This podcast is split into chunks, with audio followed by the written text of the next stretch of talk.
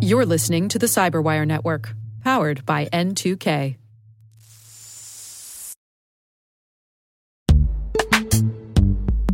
And now a word from our sponsor, Netskope. Netskope is a worldwide leader in SASE and zero trust.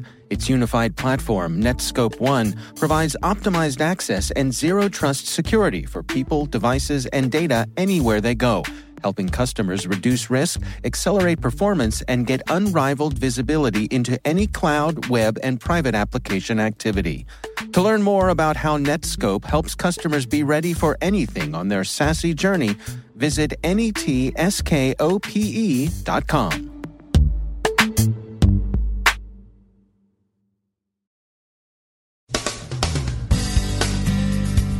Malicious misdirection served up from unpatched WordPress sites. A big, big set of dating site records has been found exposed online. It's in China, but the records seem to belong to Anglophones. Many other files are exposed elsewhere too, so it's not a single problem. Turla is back and still after diplomats. The International Red Cross proposes rules for cyber conflict, and Baltimore City calculates the cost of not patching. It's a lot higher than the cost of patching.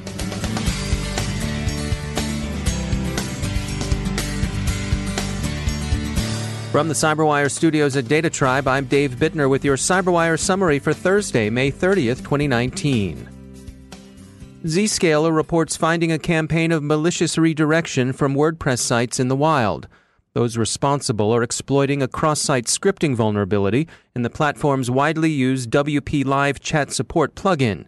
It's not a widespread attack, Zscaler says, not yet anyway but the attackers have demonstrated the ability to redirect victims to malicious sites that serve up pop ups, phony error messages, and bogus subscription pages.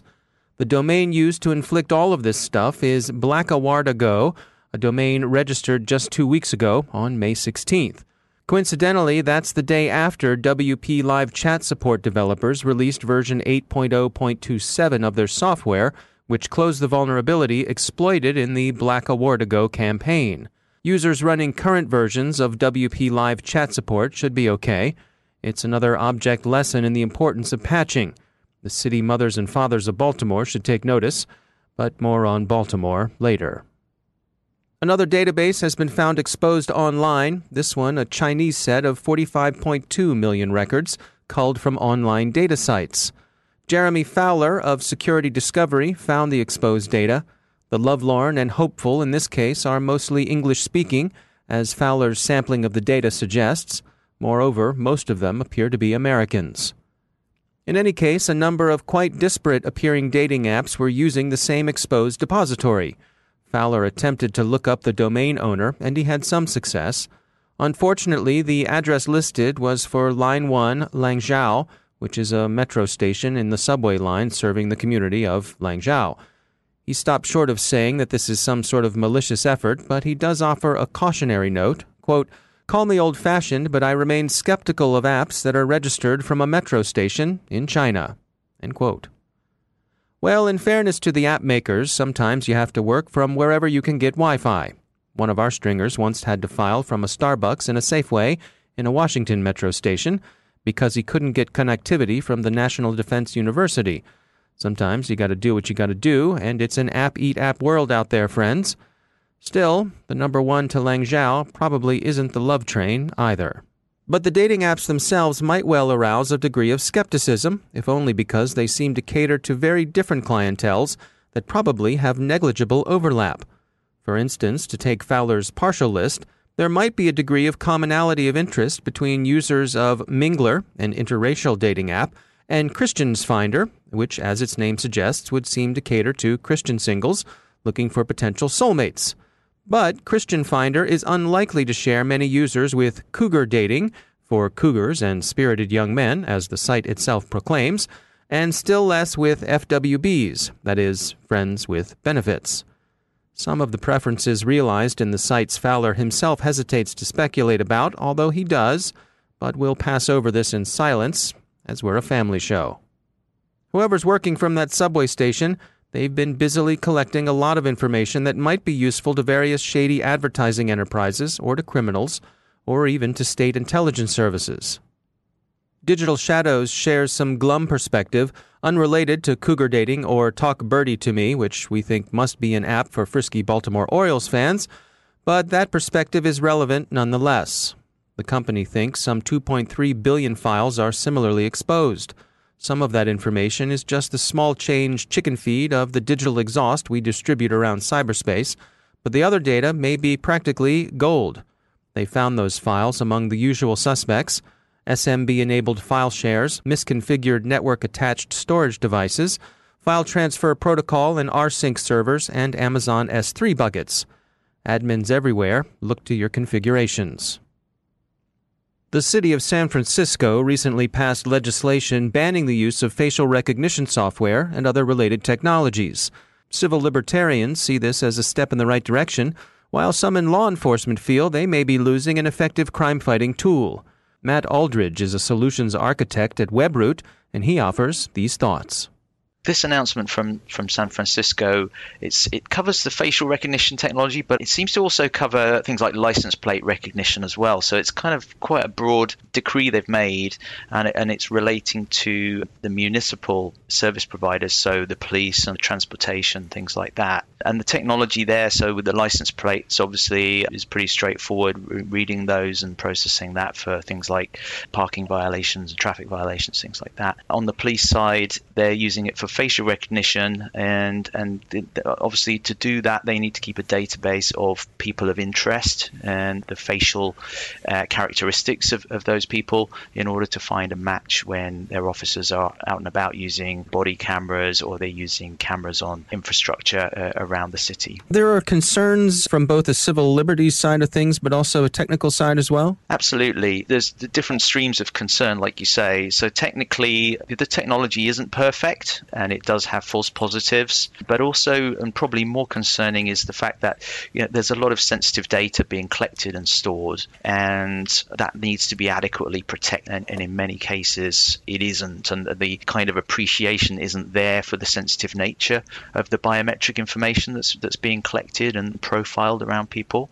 That's the technical side. Is really the how do you protect and secure that information? What kind of controls should there be about the retention of that information? How long should you keep these records? And then on the social side, it's more about people's privacy, about avoiding situations in the future where government policies may change and, and this information could be used in kind of aggressive ways to pursue political goals rather than purely for the kind of security goals that it was originally envisaged. So so there's a lot of concerns out there both from a technical and a social perspective. Yeah, I've seen some reporting also that there seems to be the facial recognition software is less accurate when it comes to certain groups of people, like people of color, even sometimes with women.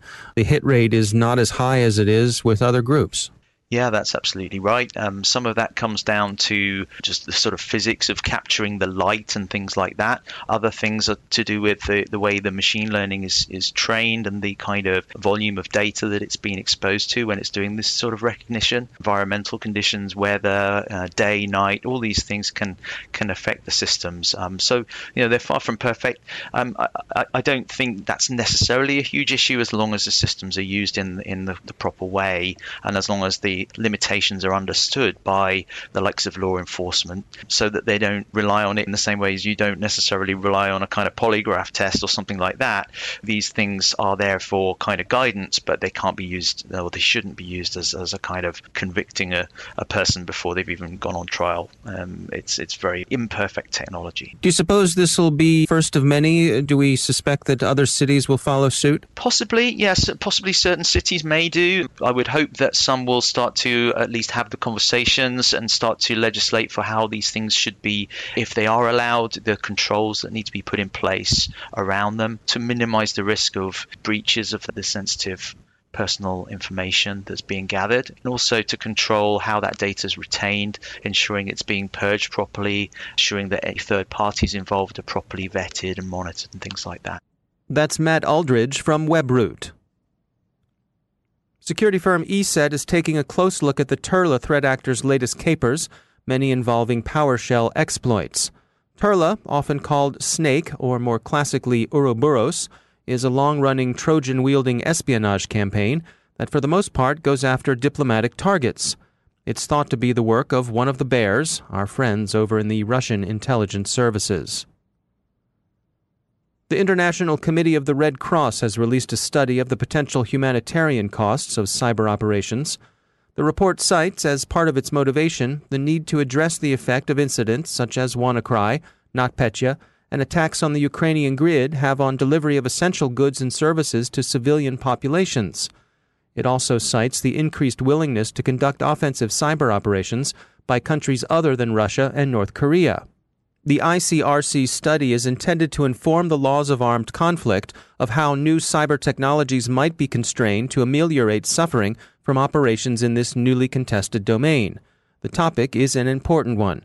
As infrastructure that delivers goods and services human beings need, just insofar as they're human beings water, food, medical care, power it's important to consider how to prevent attacks on that infrastructure from hitting uninvolved civilians. The Red Cross study, to which a number of cybersecurity firms contributed, is intended to be a step in that direction. Did we mention Baltimore up at the top of the show? We did. Anywho, coming back to news about Charm City, Baltimore thinks the ransomware attack on the city's systems will cost it around $18 million when all is said and done. That's according to the Baltimore Sun. The city's budget office presented this estimate to the city council yesterday. The city's IT department has already spent $4.6 million on recovery since the attack hit on May 7th. It thinks it will spend an additional $5.4 million by the end of 2019. These are direct remediation costs, and they're confined to this year. Whether additional charges will pop up and whether the city will be paying for fixes into 2020 remains to be seen, but some city council members think these preliminary figures are likely to go up. So if you're keeping score, that comes to $10 million. Where will the other $8.2 million go? That represents an estimate of lost and at least delayed revenue from such sources as property taxes, real estate fees, fines, water bills, and so on. These two may also be lowball estimates.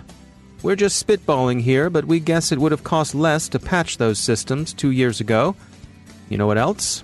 You could probably even pay for regular secure backup and still come in ahead.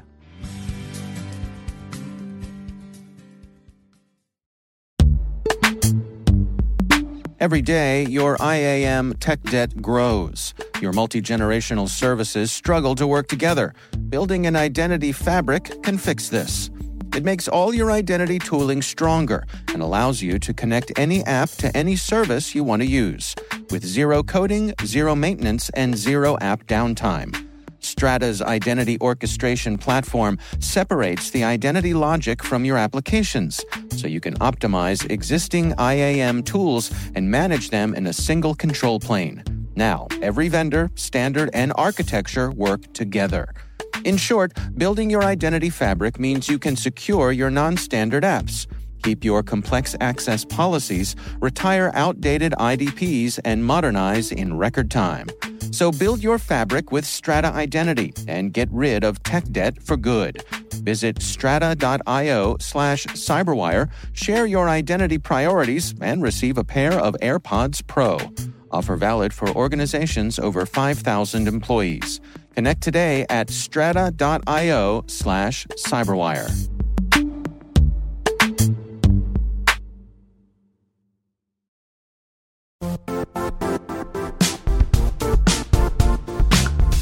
The IT world used to be simpler. You only had to secure and manage environments that you controlled. Then came new technologies and new ways to work. Now, employees, apps, and networks are everywhere.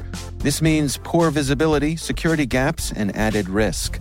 That's why Cloudflare created the first ever connectivity cloud. Visit cloudflare.com to protect your business everywhere you do business.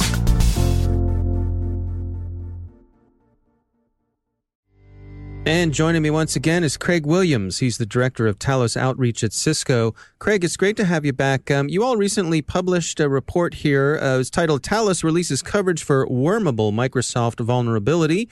What's going on here?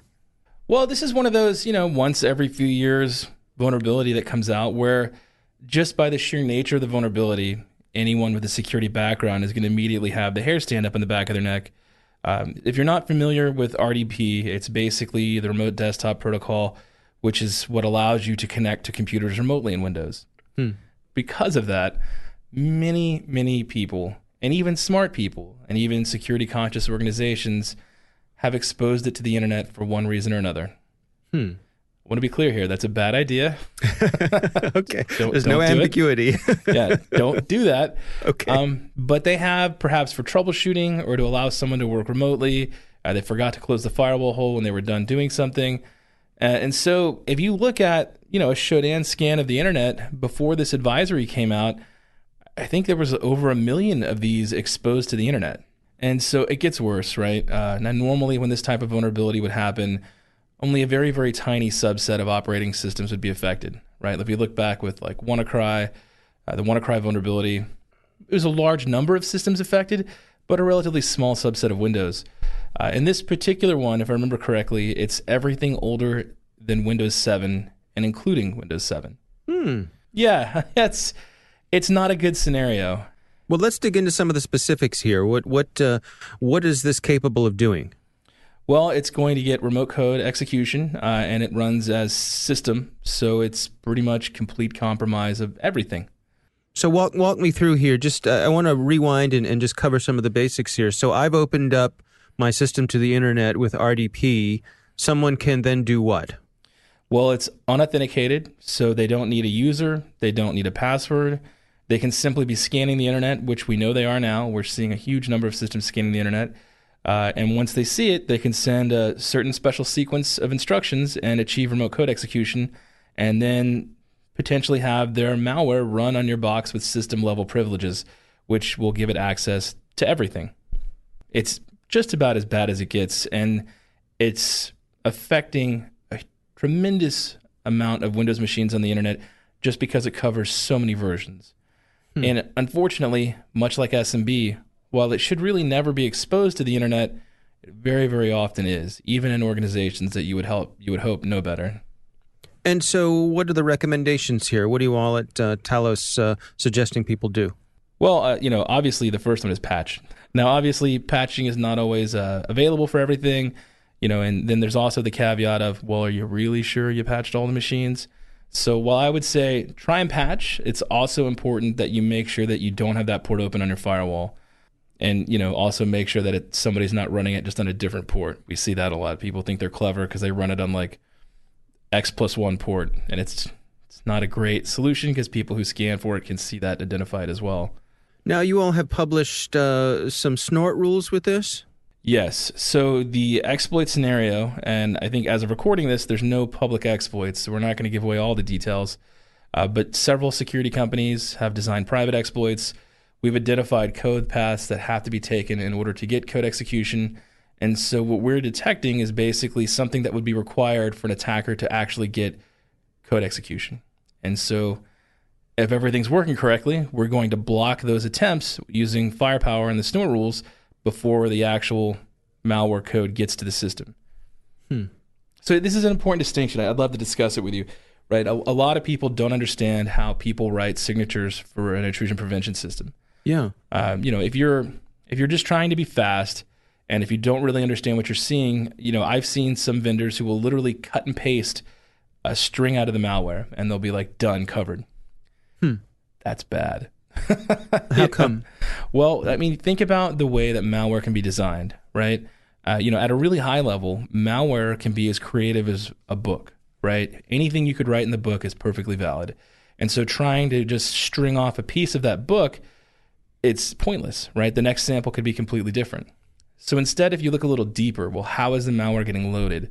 That's where you find what we would call the vulnerability. And so if you can find the condition that actually causes the real code execution, or a condition before that that's sufficiently rare that it would never be used legitimately, and we can actually block that, then it never matters what the malware payload is. We're always going to block the condition necessary for that malware payload to get executed. And so by doing that, we can actually write one signature and cover all the variants, as opposed hmm. to having to write, you know, potentially an infinite number of malware signatures. Yeah. All right. So, I mean, this is a this is a serious one. This is a biggie. It's about as bad as it gets. Yeah. I mean, you know, when Microsoft puts out their advisory and then immediately puts out a blog post about the next wormable Microsoft vulnerability, you should panic.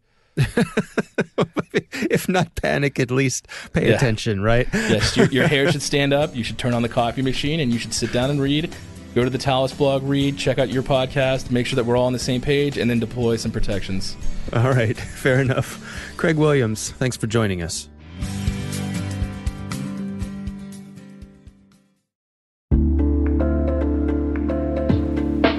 Are lengthy security reviews pulling attention away from your security program?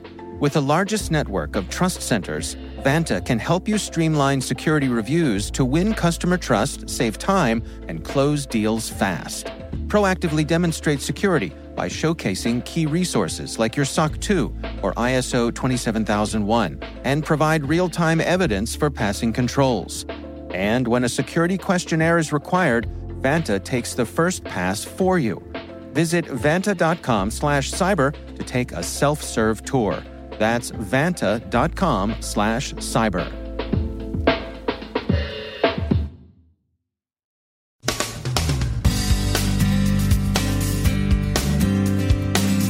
And that's the Cyberwire.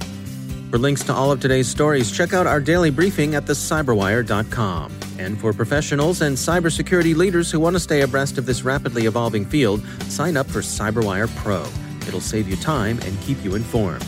Listen for us on your Alexa smart speaker, too. The Cyberwire podcast is proudly produced in Maryland out of the startup studios of Data Tribe, where they're co building the next generation of cybersecurity teams and technologies. Our amazing Cyberwire team is Elliot Peltzman, Puru Prakash, Stefan Vaziri, Kelsey Bond, Tim Nodar, Joe Kerrigan, Carole Theriault, Ben Yelin, Nick Veliky, Gina Johnson, Bennett Moe, Chris Russell, John Petrick, Jennifer Eiben, Rick Howard, Peter Kilpe, and I'm Dave Bittner. Thanks for listening. We'll see you back here tomorrow.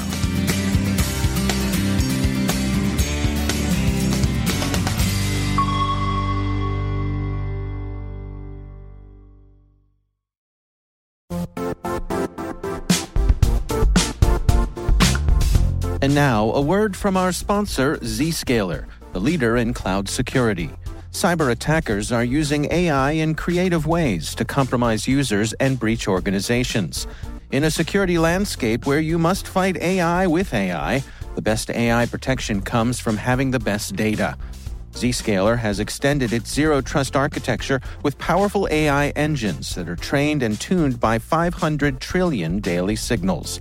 Learn more about Zscaler Zero Trust Plus AI to prevent ransomware and AI attacks. Experience your world secured. Visit zscaler.com slash zero trust AI.